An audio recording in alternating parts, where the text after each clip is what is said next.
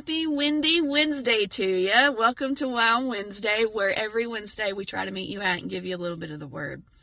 And today I want to talk about something that I've really been struggling with here as of late. And on my first Wow Wednesday, I talked about how heartbroken I was. And this kind of falls into the same pattern. I've really been struggling about hearing God here lately. And honestly, where I live, we live out in the middle of nowhere. We live out in the middle of the woods. And when I feel closest to God and I feel that I can communicate most with God is out on my back deck. I'm out in nature. I'm I walk barefoot on the ground. I'm in the woods. I can hear God in the wind. I can see God in the in the flowers and in the hummingbirds and I just feel like it's almost like my own garden of Eden back several years ago in 2014, God sent me on a mission trip.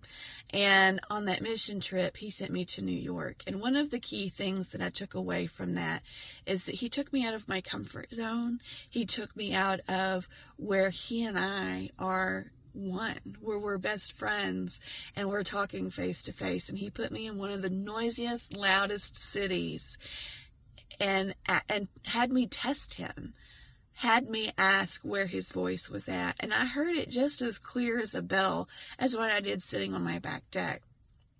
If you're anything like me in this season of life, it seems like from the time that I wake up to the time that I go to bed, somebody's needing something from me somewhere.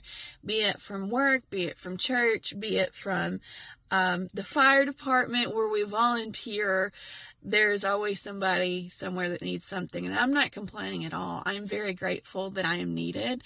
I need that in my life. I need to know that I'm helping people, I'm teaching people in some way, somehow. And if I'm really honest with myself, I haven't had a break since before COVID.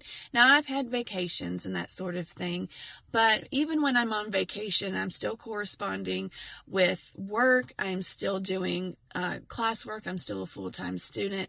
Um, and we, the last couple of trips, have scheduled our vacation time around some family that's really been struggling um, just personally, and they've had some health issues. So we've been trying to be with them through. Uh, just their time of weakness, just to help encourage them in whatever way, whatever capacity that we can. So I've been telling God here lately, I can't hear you and I really need a break. I just I need a break. I need I need you. And I need you to intervene in a in a very very drastic way. I need help.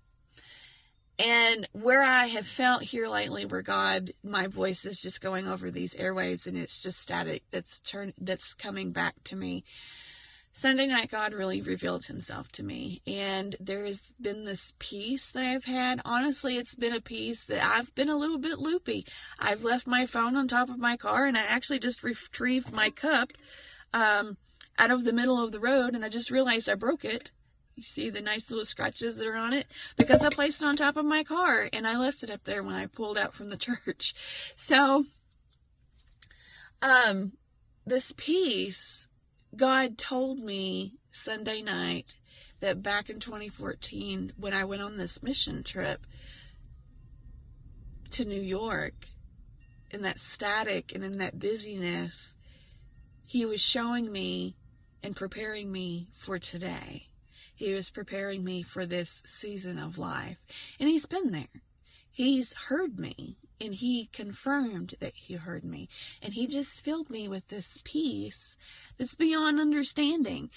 Uh, most times I'm in nine different directions. And if you talk to Brett at all, he'll tell you, I don't know where she's at most of the time. I just tell her, tell me what time you're going to be home for supper and I'll have supper on the table. That's really how our life's been here lately. So in Philippians 4 6, it says, Do not be anxious about anything, but in every situation, by prayer and petition and thanksgiving, present your requests to God. And in the peace of God, which transcends all understanding, will guard your hearts and your mind in Jesus Christ.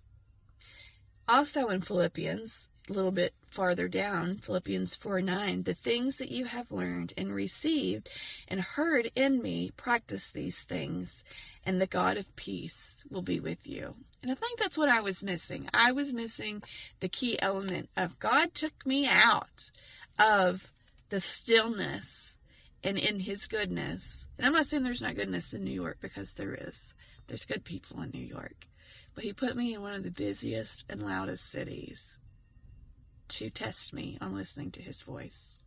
So, I hope that you got something out of this. I've noticed I talk a lot with my hands and I really don't know why. Just think of them as exclamation points. So, I hope that you guys are having a great week. I hope you have a blessed rest of the week. I'm going to hop in. I'm going to do some more algebra so you can probably guess how the rest of my afternoon's going to go. Pray for me.